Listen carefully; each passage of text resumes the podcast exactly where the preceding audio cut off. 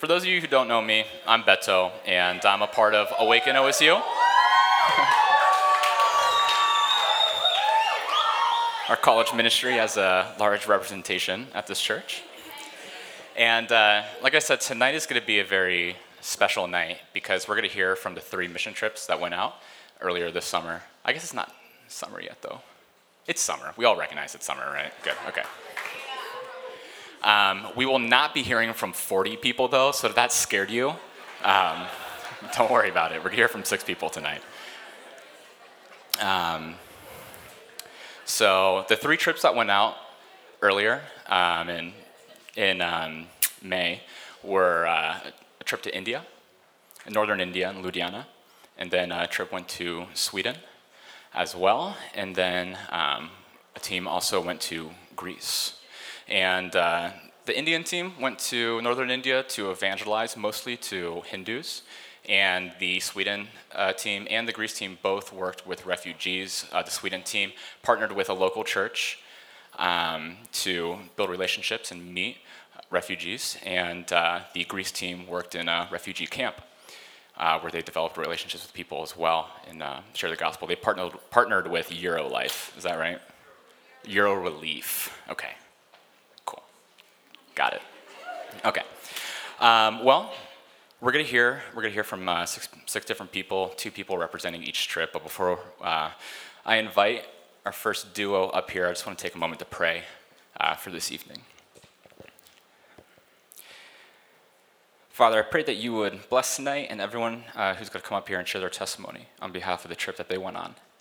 Lord, I pray that you would bless them and that they wouldn't be nervous because everybody here wants to hear what they have to say. Uh, either way, Lord, I pray that you would speak through them. And you would teach us and inspire us uh, to love Jesus Christ and to love those who are lost in this world. In Jesus' name, amen. Okay, so um, Pete and Fiona, why don't you guys come up?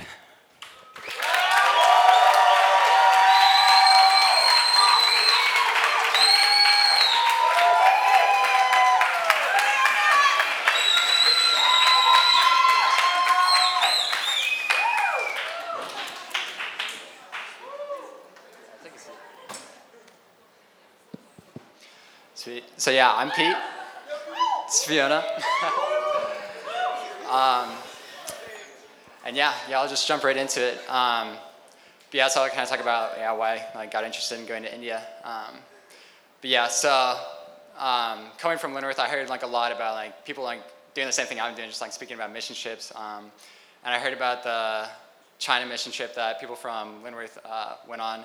And then coming to Awaken, I heard uh, when Mike Cater came to speak, um, just talking about uh, his Run Global ministry uh, in India and just, yeah, like around the globe.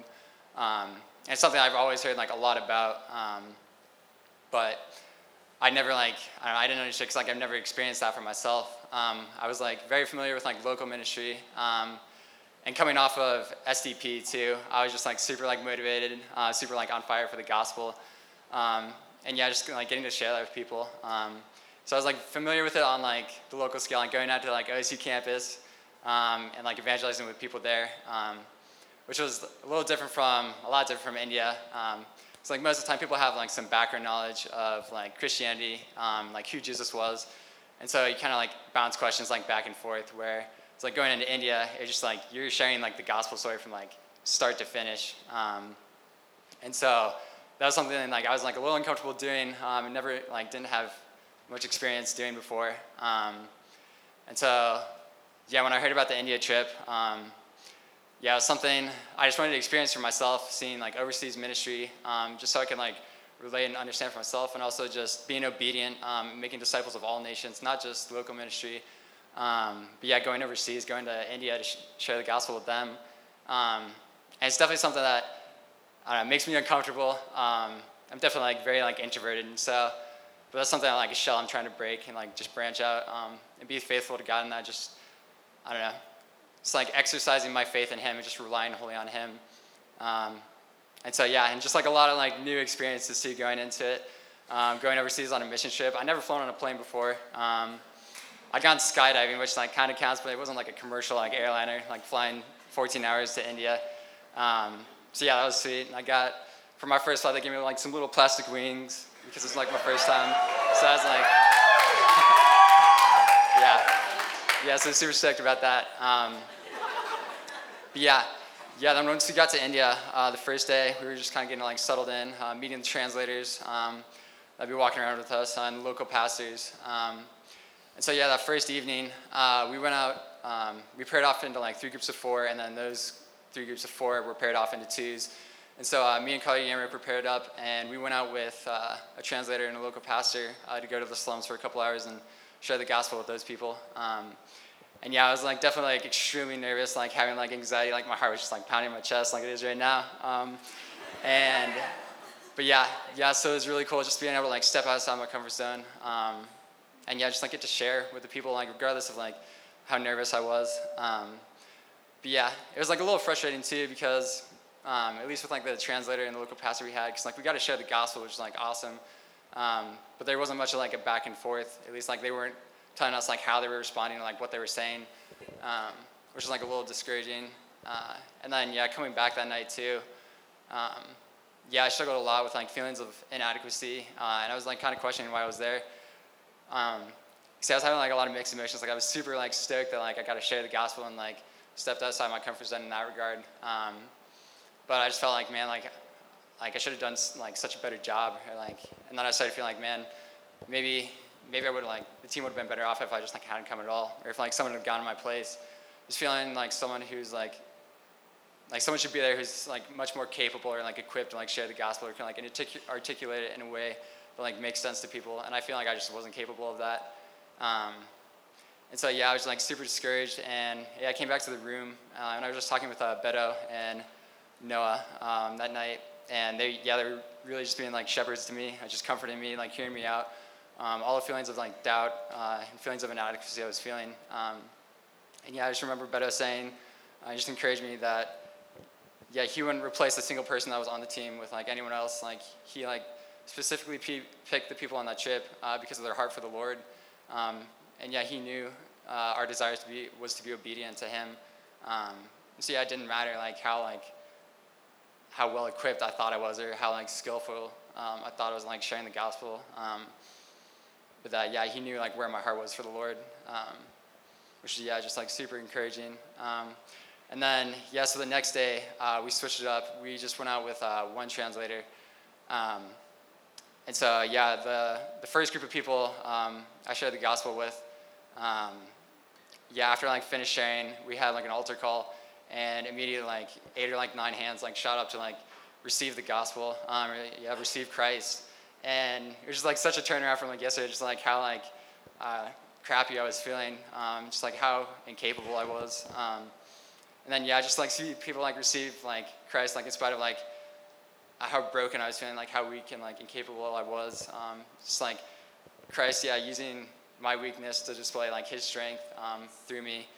And so, yeah, and then like I gotta like um, walk them through like a prayer of confession, which like I'd never done before. I was like even more nervous about that. Um, but yeah, it was just like so surreal and like so humbling. Um, that God would use, yeah, just like such a broken sinner like as, as myself to glorify the kingdom of God. Um, and yeah, I think my first mistake was just realizing that yeah, it wasn't all on me. Um, it wasn't anything that I could have done to like prepare for the trip. Like, doesn't matter like how skillful I was going into it. Um, but yeah, like as long as I trusted in God and put like all my faith and trust in Him, He's going to use me. Um, cause yeah, ultimately it's Him working through us, nothing that we're doing by our own power. Um, and so yeah, that was just like amazing to see um, that like completely like 180. Um, and then going out like the rest of the the rest of the time we were there, it was like more encouraged like each and every day. Um, even if like people like weren't like as receptive as they were like like the previous days, um, I just feeling like more motivated and got more comfortable. Um, ultimately because like yeah, I just like gave everything to God at that time. I was like, yeah, God, like you, you brought me here for a reason, so I'm just gonna trust you to yeah, just give me strength. Um, and yeah, yeah, so yeah, it was just amazing. Um, it's funny because like every time we went out um, like even though I was like sharing, like preaching the gospel like other people, I felt like I was preaching it to myself. Just like a lot of simple truths that I'd heard so many times before. Um, but yeah, just like I don't know, just, just like reassuring myself of those because um, I didn't believe them in my heart. Um, but then just seeing God like follow through, um, and just yeah, like realizing that yeah, through God, like through Christ, like um, we are capable of like all things. Like there's nothing that He can't like accomplish um, if we like yeah, just trust in Him. And yeah, just knowing that He's gonna work like every like situation out for like the good of those who are faithful to Him. Um, and yeah, that just seemed like so real to me in the time. I just like I never felt like the spirit like that like come alive in me like that before. Um, like every insecurity I was feeling was just like completely like vanquished um, the rest of the week because yeah, I was just like so motivated each day to like go out and share the gospel like to the point where I was like actually like excited like I wasn't even thinking about like how nervous I was or like how inadequate. Um, but yeah, just like realizing that my delight was like in living for the Lord and just being obedient to Him. Um, and yeah, yeah.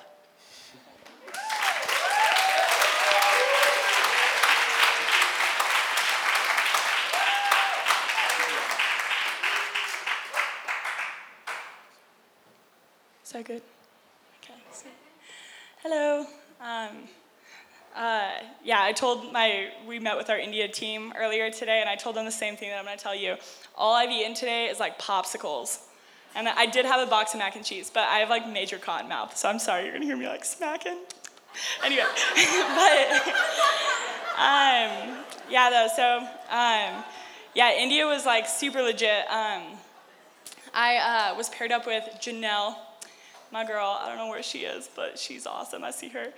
Um, yeah, that was just like super fun. Um, but like kind of going back before we left for the trip, uh, I had like yeah some like very strong like feelings not from the Lord of just like um, yeah feeling super in, like inadequate and um, I even like missed the interest meeting and like I, I just like wasn't I was like yeah I just like wasn't super sure about it um, like going into it. I like just like did not feel capable, um, and was just like really relying on like my own words and like my own strength and my own actions like going into it. So I was like I shouldn't go because there were like other people who would just like make way more of a dent in like a small period of time that like I could ever do. Um, and even like to the point that I like turned in my like support letters. I just remember like holding them and I was like, all right, this like seals the deal. Like as soon as I put these in this little like magical box, like they're gone. And like, like that's probably like everyone else is probably super excited to like put these in the mailbox, but I'm like terrified because I just like know that like I'm like scared like for this trip and like I just like was like doubting like the power of the Lord, honestly, and like it just like wasn't good and it like wasn't legit and like my heart was not in a good place. Um, but then like once uh, once we got there, I was like feeling these feelings. They just kept like building up. It was so bad, and um, but yeah. So once I we got there. Um, like yeah that first night i was just like very like stressed out and like i was just like feeling so insecure and like i was like scared to talk because i didn't want to butcher it i was like these awesome people like haven't even heard the name of jesus and i don't want to like ruin it for them i was just like yeah just like super in my head um, but then i like took some time with like the lord and i was just like god like please like just like yeah like i'm like taking the back seat on this trip and like I think God like really put it on my heart. Like He's like, dude, like I got this. Like I totally got this. And there was like this freedom that was lifted and just like this burden off my shoulders that I was like, yeah, He does have this. I'm like, praise God for that. Because if it was on me, like I would butcher it. That's like true. Because that's not like of the Lord. Um, so like once that like really sunk in, and I was just like, oh, like praise God. Like God's gonna like speak through me. Like I'm His vessel, and like I like don't have to worry about my own words because like I just have to like trust the Lord and like He'll like take it from there. Um, so once that like took the burden off, I like felt the same as Pete. It was just like every day was so much fun going out, and it was Janelle and I, and then we had a female translator, and um, this other guy who's really cool. But it was like it was just so fun, like hitting the streets and like talking to people. And there were of course like so many cool stories of like how God like worked um, yeah, just like it was such like an honor to be a part of. But um, one story specifically that just like I've been like thinking about it a lot lately. Um, I know this, Janelle and I talked about it's her favorite story too. So you're gonna have to like hear her rendition because it's probably really good. But um, yeah, but basically we were um, Janelle and I were like going. It's like just little EvangeCube. my hands are very sweaty. Um, I'll switch on this one. Um, but we were going through the EvangeCube to like um, a crew of people probably like 15, 20 people. and um, we were all kind of like just kind of like looking around, like doing like the Vanch Cube. And these people had been there from like front to back. We were giving them like the whole gospel tr- uh, presentation. But then this um, other young girl and her mom came up, and they were kind of like on the outskirts of like our little horseshoe going on. They were like over here, and like we like definitely noticed them because they just kind of entered. So we just like smiled, and had like our little connection, and it was like kind of this like unsaid like we're gonna like talk like eventually. Um, and then um, we kind of kept going through the presentation, and then we were done. We did the altar call, um, and then the mom came up and was like, "Hey, can you guys like pray for my daughter?" Um, her name was Bimala. Um, I put emphasis on that because I've been saying bulima. it definitely sounds like bulimia, so I've been like working on that. But her name's yeah Bimala, and um, yeah, she was just like so sweet. Like, um, but her mom was like, "Can you pray for her?" And we were like, "Absolutely." Like, what what does she need like prayer for? Like, what would you like us to pray for? And um, our translator told us that she was um, she couldn't hear and she couldn't speak, um, which, and it was just so like it was just like so like like heartbreaking. Because you like look at her and her eyes were just like we just like she's like smiling with her eyes. Like she's just this like awesome person. And you can just tell but like it just kind of clicked. Like oh we're not going to be able to like like understand you like fully as like much as we could and like as much as we'd want to. Um, so I just kind of like clicked. So we were we prayed for her, and then we went back to their house and had chai, like to the Indian thing. So fun. And then once we were back at the house, we realized that that mom had four kids, and none of like all four of them couldn't hear and they couldn't speak. Um, like all four of them, which was insane. Like I was just like, whoa, like this family's like been through it. Like that'd be like really heavy. So we were kind of trying to think of like how to do it like um, like how to like guide our conversation because there wasn't just one language barrier now there's two it wasn't just like american to like our translator to like hindi but it was like american or english to our translator to hindi to like silence. Like it just like so it was just like oh man like all right it's gonna like take some creativity. Like god like work through us please. Um, and then we gave her a book but realized she couldn't read. And then finally it just kind of clicked like oh like like the loudest thing that we can do right now is just like love her. And like I'm sure everyone in this room's been like loved by a believer and like Jesus' love is like so loud. Like it's louder than like someone like sometimes it's louder than like like you know like giving you a verse or giving you like a word of encouragement from like the Bible. Like just being loved alone is like such a like an evidence that Jesus al- like is alive and well in someone's heart and like once you've experienced that like it's like Jesus is so clear. Um, so once we realized that, it was we were just like loving on her, and she was like she was loving it because like I just don't think people have like loved her very much there. I think people just kind of see her as like useless because she can't speak and can't hear. But yeah, Janelle and I were just living it up with this girl. We like I went on a moped ride with her, which is very scary for some in India, period. But for someone who like can't hear the honking and is just like like swimming. I was like, dear God. But it was really fun. But we did that, and she like gave us like um, a makeover, Janelle and I makeover, which we found out was like all Hindu makeup. We had like the little like diamonds.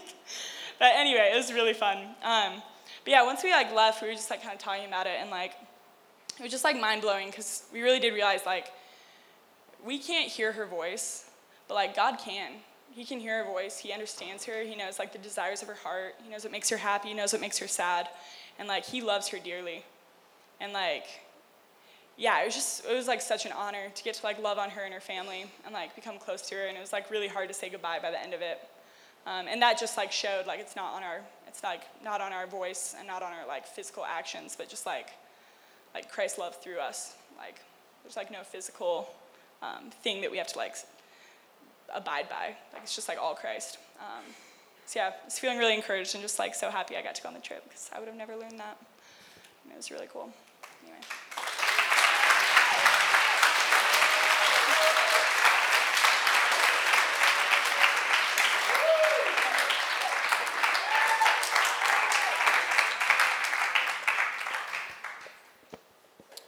Okay. Well, thank you, Pete and uh, Fiona, for sharing. That was that was awesome.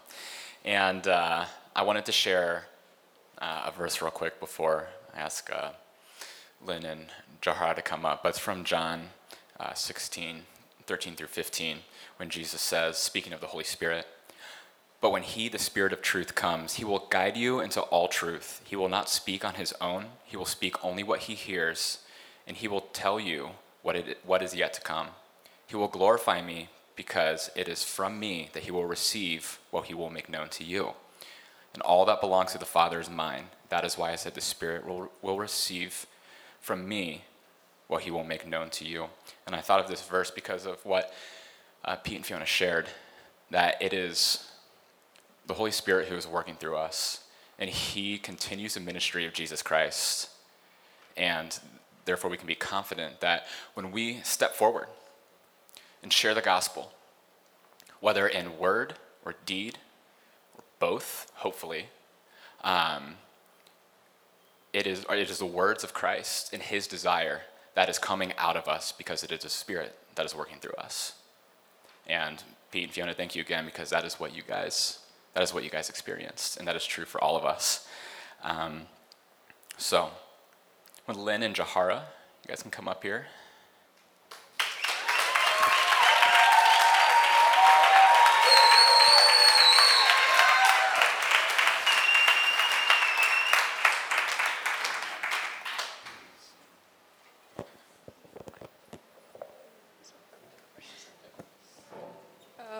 Hi, Jahara. Um, so, yeah, I'll just start talking. Um, so, before we went to Sweden, I was kind of in this place of super excited just to see like what God was doing in the lives of Muslims, um, as well as just being super nervous because I was like, I just became Christian a few months ago. I don't really know how this works. I don't know. I've only had experience evangelizing on campus like once. Um, and just like Lynn had like asked me like, hey, do you want to consider? And I was like, eh, probably not. And then um, just like a few more weeks of just like thinking about it. And then it came a day where they they needed a decision in like two days. And I was like, okay, I'll go. And then, so yeah, just like being super excited for that after that. And then once we got there, I was kind of just like really excited to see like what God would do.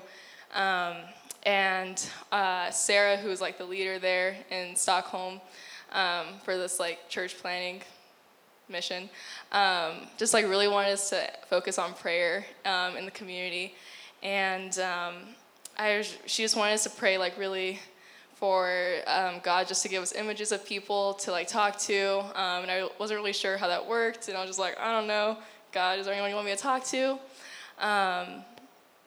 but I just remember like not really knowing how that worked, and I was like, I don't know, God, like if there's anyone, just like bring them to us, and um, just like we had a chance to like talk to different people there, and just like ask people if they wanted prayer, and the first day like got rejected many times. They didn't want prayer, um, and I just remember like feeling super discouraged about that, and I was like, well, I don't know really don't really know what to do now. Um, but the next day, um, I went to a language class with Catherine, um, and this man, Stefan, like taught Swedish through the Bible. Um, and there was like a group of Mongolian women, and um, I had like gotten a chance to like share my testimony to Stefan, who like shared it to the Mongolian lady, who like shared it to them, and um, I remember like all of them just being like incredibly just like joyful for it and just like extremely encouraged because like all of them had become Christian, but um, like none of their families were like receiving it well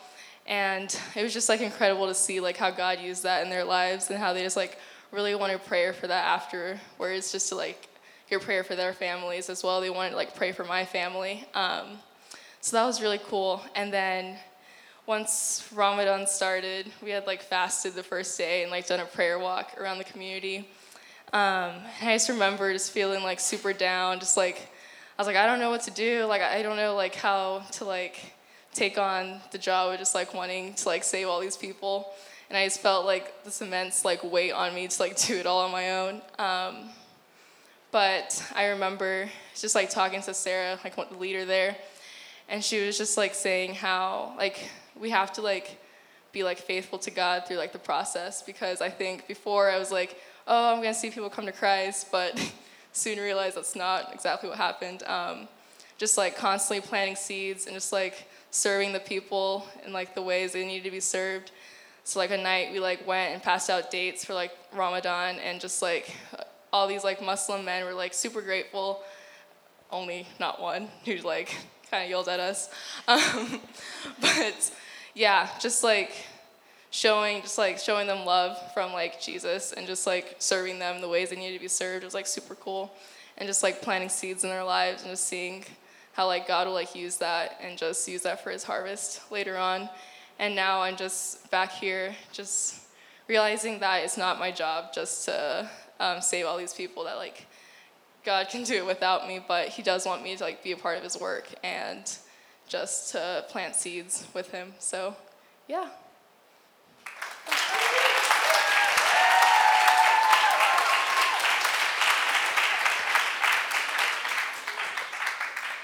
Um, my name is Lynn, and we, so Beto said that we partnered with a church plant, which is true. Um, and the church consists of like four people, um, and they all work full time. So a lot of what we were doing is just like doing the the work that they want to be doing. They have these visions for it, but they don't always have the opportunity to. Um, so a lot of what we were doing, like Jahara said, was prayer walking and trying to engage with um, refugees and immigrants, to get to know them, to bless them, to share Jesus with them. Um, and because the majority of the um, immigrants and refugees there were from Muslim culture, um, which is pretty like gender segregated, so um, all of us girls like approached girls and the guys approached guys. Um, and there weren't very many girls out a lot. so we did a lot of prayer walking trying to find women. Um, and I was with Bree one day and we were praying and we were walking through like the town center. Um, and there are these two Somali women named Fardosa and Hoda, and they were just like enjoying the sun. And so we went up and started talking to them and asked them, oh, like, how long have you lived in Sweden? And um, we're just making conversation with them. And we knew that Ramadan was coming up, and so we were asking about that, like the fasting and then the meal at night. And I was like, so you, your meal is just with family, or do you have friends there maybe? Um, like leaned in and told Bree, like, I'm definitely trying to get invited right now. Um, and so we like kept talking. Then I brought it back to Ramadan. They're like, we should invite you for like this like breaking a fast meal. Like, great idea. So we um, they invited us. We like kept talking, and um, they really enjoyed that. Even though we were Westerners, we still um, feared God because Swedes are just extremely like secular and post-Christian, and um, so they're like, "You like believe in one God?" Or yeah. Um, you like Jesus is good? Or like yeah, he's like the best. so we um, like connected on some spiritual things too. Um, so we went back and told Sarah and Caroline, the like ministry partners, um, about our day and how we were talking with these women. We got invited to this iftar meal. Um, and Sarah was like, yeah, I've been praying that every team member would be able to like take part in, in a iftar meal. Um, and we said, oh yeah, and, and, these women are from Somalia. And she said that for two, like two and a half years, she's been praying um, to be able to get into a Somali home. Um, just because it's such a hard community to like get into. Um, just very like, closed off and this like neighborhood that they're in is like I don't know 80 to 90 percent like immigrant and refugee, and a good majority of that um, is Somali. So she was like super super stoked. So we um, went to Hoda's house, and she was so excited. Um, Caroline and Sarah came with us, um, and Caroline is Swedish, so she spoke with Hoda in Swedish, which was a lot easier for Hoda. Um, and Caroline shared her testimony, and the conversation was mostly in Swedish, so I'm not sure everything that happened. Um, but it was really neat that they could like um, start that connection. And actually, while Bree and I, the two days before, whatever, um, were sitting out and um, talking with these two women, a lot of other Somalis were coming up and chatting with them, and they'd walk away. And one of their uncles came and brought us like cold pop to drink. Um, and so we could tell that this, these women have um, a lot of connections in the community. Um, so it's really excited, exciting to um, think of this relationship that can be starting for Sarah and Caroline in the Somali community and all these like relationship networks that will be open to that. Um, so that was really exciting. Sarah was really excited about that. Um, but what I didn't say was really leading up to Sweden. It was like a pretty hard semester and just season um, of life, and I felt very ill-equipped and felt kind of guilty because people were like supporting me to go, and I just felt like I'm not ready. And um, I knew it was going to be a lot of prayer, and I was this like difficult season was bringing out a lot of questions about like who is God and what is even prayer. Um, and so it was pretty uncomfortable. Sarah and Caroline like have like big, bold prayers, expectant prayers. It's like I don't know what I can do. Um, and yet, despite my like unbelief or my like very tiny faith, the Lord still answered Sarah's huge um, prayers after so many years. And um, despite my unbelief, yeah, we still got to see things happen, and and the Lord was still working. And there are so many um, people out there that are ready for conversations, for relationships, for the gospel, for encountering Jesus. Um, and we just realize that there are, that the harvest is so plentiful. They just need people, even people of like little faith like me, um, to go out and engage people. And um, just because Bree and I started talk talking to them, we got to get into Somalia home. So praise the Lord for that.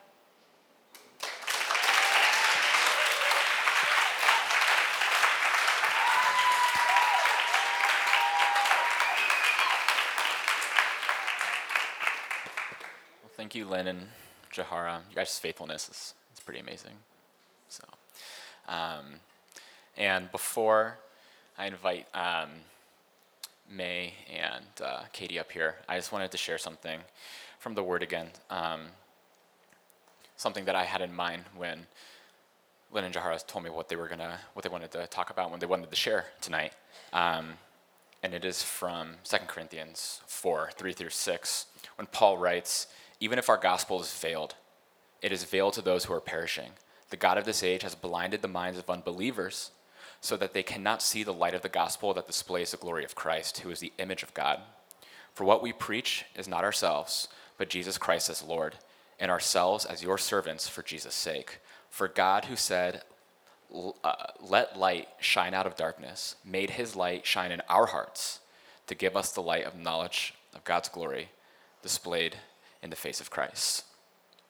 that verse comes to mind just because of the faithfulness that you guys represent and that you guys expressed, because of the desire you have to serve Jesus Christ in the truth and the life and the light that He has given you. You want to display that to other people, and you guys did that. And I and I, I loved hearing your guys' stories. Again, thank you for your faithfulness. And people did see the truth of Christ uh, in you guys, which is pretty awesome. So. Um, May and Katie. You guys can you guys can come up.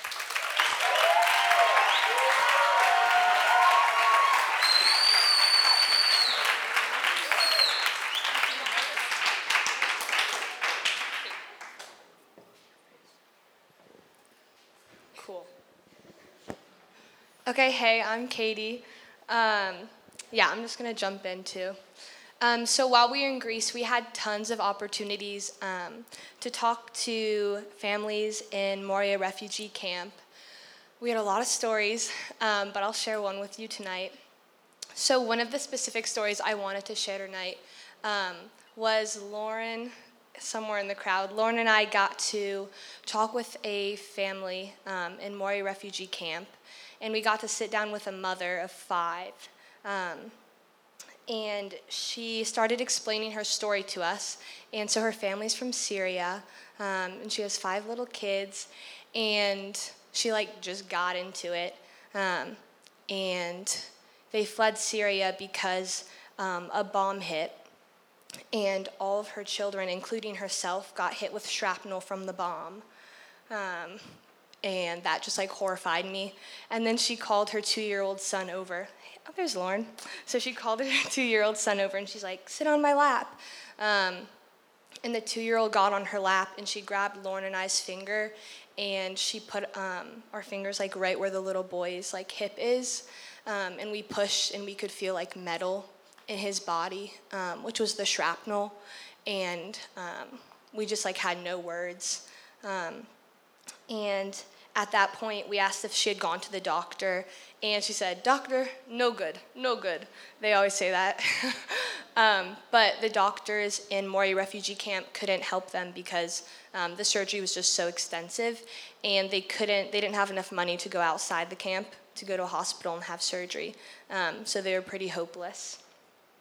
Um, so we, we couldn't do anything. We literally just sat in silence. And we all just started like like crying, just silently, and just watching the mom cry. Um, and a little girl was on my lap, and she just like started crying. Um, and like I, I could never describe the look in that mom's eyes. Like when I saw her, I like was like shocked. Um, and so we were just like, didn't know what to say. And all I could say was, um, Doctor may be no good, but God is good. Um, and then Lauren looked at the family, especially the mom, and she says, God sees you. And she said, God loves you.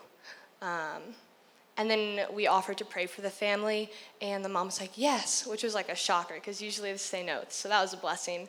And then um, one of her neighbors, which is like literally just a woman from the other side of like the blanket, um, like leaned over. um, and it was so cool because she asked um, for prayer for her lungs because her lungs um, were hurting when she was sleeping or whenever she breathed. Um, and so it was really cool that we just got to pray for healing for the family and for the neighbor. Um, and we also prayed for the neighbor and the mom both to get doctor's appointments because they were all so sick. And then, literally, the next day, on two different separate accounts, I saw the mom and the neighbor, and both of them came up to me and they were so joyful and they're like, marhaba, which means hello in Arabic. And I was like, hi, marhaba. Um, and both of them had gotten doctor's appointments, which was the craziest thing. Like, praise God. Um, yeah, it was awesome. Um, and then we got to go back the next day to the family and tell them that we follow Jesus, Isa in Arabic. Um, and we got their WhatsApp, which was super encouraging, so we can like connect with them. But yeah, so this family, um, like this was the family that touched my heart, like in Greece, um, in Moria camp. I just I could not imagine being that mom and watching my children like being malnourished and I like have no like sense of control. I can't control it and I can't provide for them and that would just lead me to this like hopeless hopelessness. Um, and so then on the last day, um, I like loved one of her daughters. She was so cute and so precious. And on the last day, um, I got to say goodbye to the little malnourished daughter. Um, and because my words are limited, not fully Arabic, um, I could say, um, I could tell her that I loved her and that God loved her. And I could tell she understood. Like when she looked at me, uh, I was like, Isa, like in your heart. And she was like, Isa, Isa, in here? And I was like, ah, ah. And she just like, like was so like flabbergasted at that. She's like, what? Like someone loves me, someone is in my heart. Um, yeah, so it was just super encouraging um, to talk to her and to tell her that she's loved. And I've no doubt that there are so many like seeds that we planted there, especially with that family. Like that little girl will like will and can know love, lo- know and love Jesus. Um, she really can, and I believe that wholeheartedly. Um, and I pray about her like every day, and I think about her at night all the time. And I'm like, I just pray that you know Jesus, and that can spread to the family, and that can spread to the camp. It can spread everywhere. It can spread across the world. Um, so yeah, don't doubt God.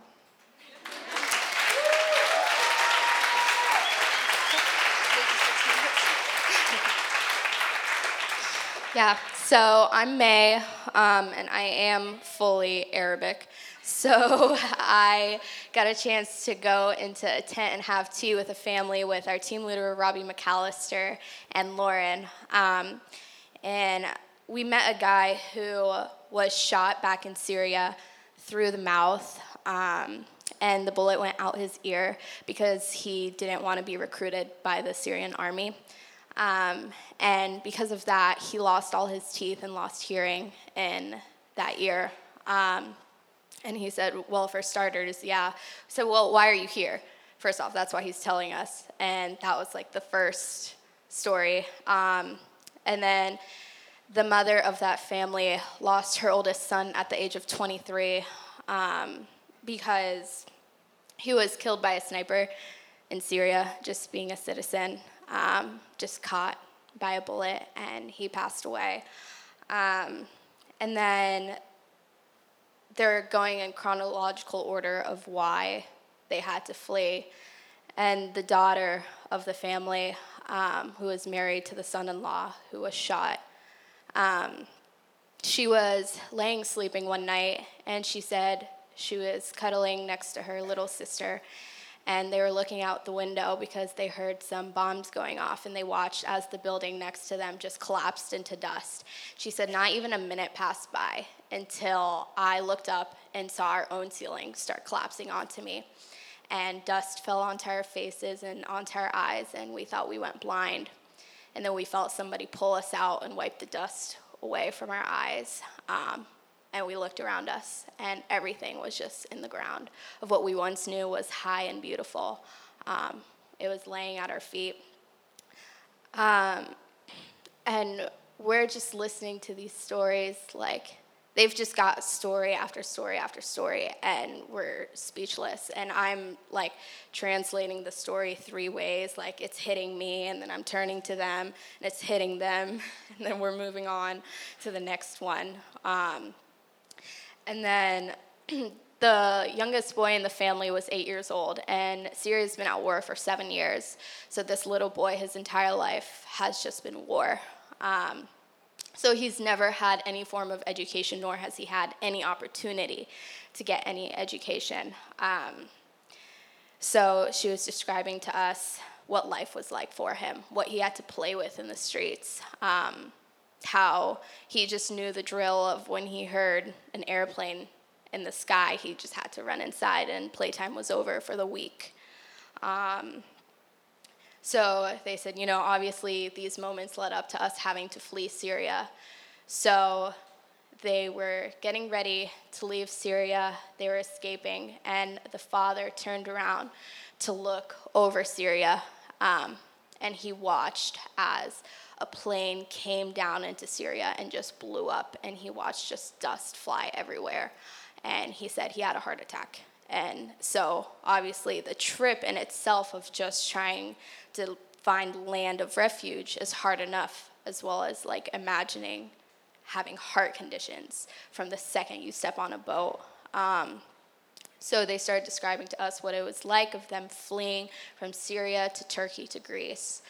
And um, the little boy, when they reached Turkey, they showed us a video and um, some doodles of his. Since he didn't have any form of education, he couldn't journal or write about anything. So he would draw doodles in the sand of boats flipping over and people falling out of the boats because of the Turks shooting at them um, to keep them from escaping or entering borders. So um, they showed us this little notebook that he kept of just doodles of the Greeks holding swords against them and Turks holding swords against him because everybody was just against them and nobody wanted to let them in. And there were like people falling off the sides of the boat with frowny faces and like people in the water. And it was so baffling to look at, knowing that this little boy can't explain to us in his words, but he can doodle for us how he felt. Um, and in that moment, as they're sharing that story, we're sitting in the tent, and the little boy comes in, and Robbie McAllister asks, Is this the son that's experienced his entire life like this? And um, through this, Robbie's been weeping, and family's been sharing tears. And for me personally, I've heard like stories like this, so nothing really like fully hit the water flood yet until um, that boy came in and Robbie just held his hands. And the boy didn't speak any English, but Robbie just looked him in the eyes and said, I am so sorry that this is the life you've had to encounter. And I just want you to know that this is not the life God intended for you. And Robbie kissed the boy on the cheek and just embraced him, and Robbie wept. And I lost it because in that moment was when I realized that, um, yeah, we can't communicate um, how bad we feel for these people, and we can't tell you how much we're going to pray for you, but we can mourn with you. Um, we can cry with you. Um, so, as that was happening, the guy, the son in law, who got shot through the mouth, was doodling on a piece of cardboard we asked him what he was drawing, and he drew a heart melting um, by a flame. It was a candlelight, and the heart was melting onto the candlelight. And I asked him to explain it to me. And he said, This is our hearts, and this is what's happening. Um, we're just being lit on fire and fire, and we're just slowly melting away. Melting away. And um, we apologized and said, you know, we can't know what everything is going on and how it feels, but we want you to know that God knows. Um, God hears, and God sees, and we will pray for you so that you have that hope too. They said, you know what? You guys are that hope and you guys are that light. And you're not burning our hearts, but you are the light in our life that we now see that will never burn out.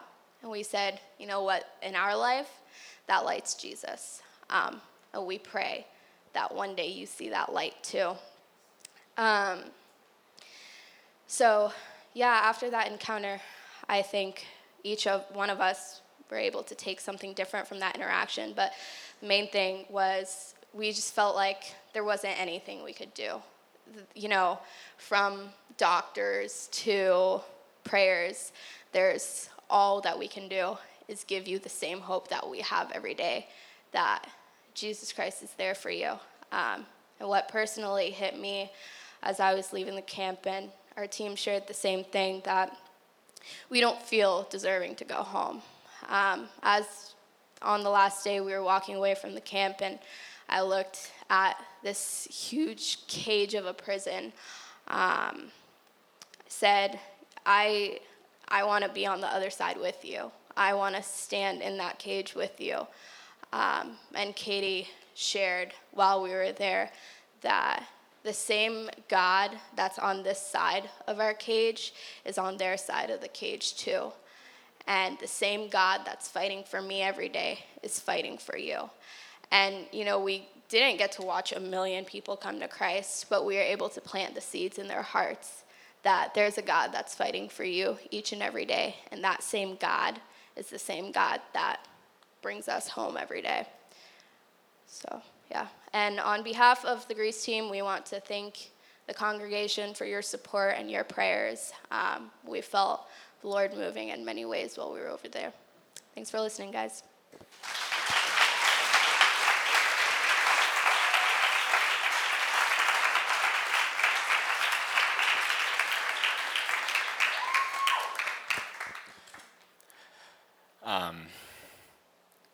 I don't really have anything to say to follow that up.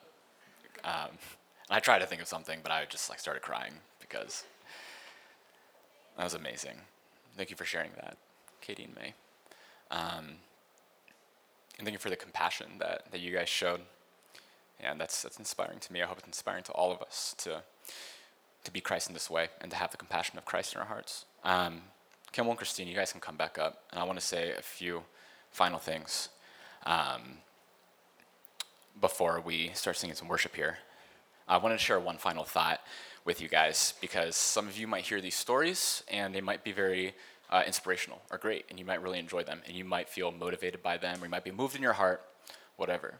And then for others of you, um, hearing just mission trip stories just might seem tired and old, and that uh, that whole experience is just fleeting, and it's very momentary. And I, I'm, I'm certain that there are, are, some people here like that. But no matter where you fall uh, into one of those thoughts, maybe somewhere in between, um, I wanted to share this. And uh, it was a thought I was, I was having about the Apostle Paul, who is obviously a very famous hero of the Christian faith. And, um, you know, he is responsible for expanding Christianity and getting the gospel out all to all over the, the Roman world and our world will not look the same if he did not do that. But you have to think that when Paul shared the gospel with people, when he went out there, he shared the gospel with hundreds, thousands of people. But when he left, he ends up writing these letters to multiple, uh, huge congregations of Christians. And certainly he did not share the gospel with all of them. I mean, in Romans, he writes a letter to the Romans, and he's never even been to Rome yet somebody's taking the gospel there.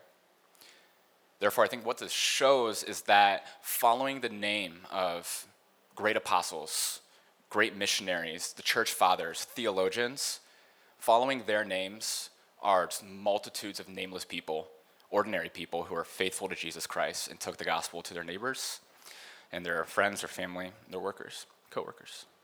Um, so, and I think that is, I mean, I, I definitely believe that there will be great, famous people uh, who do amazing things, remarkable things, things that are written about, even here. I believe that. But no matter where you are and what you would like to do,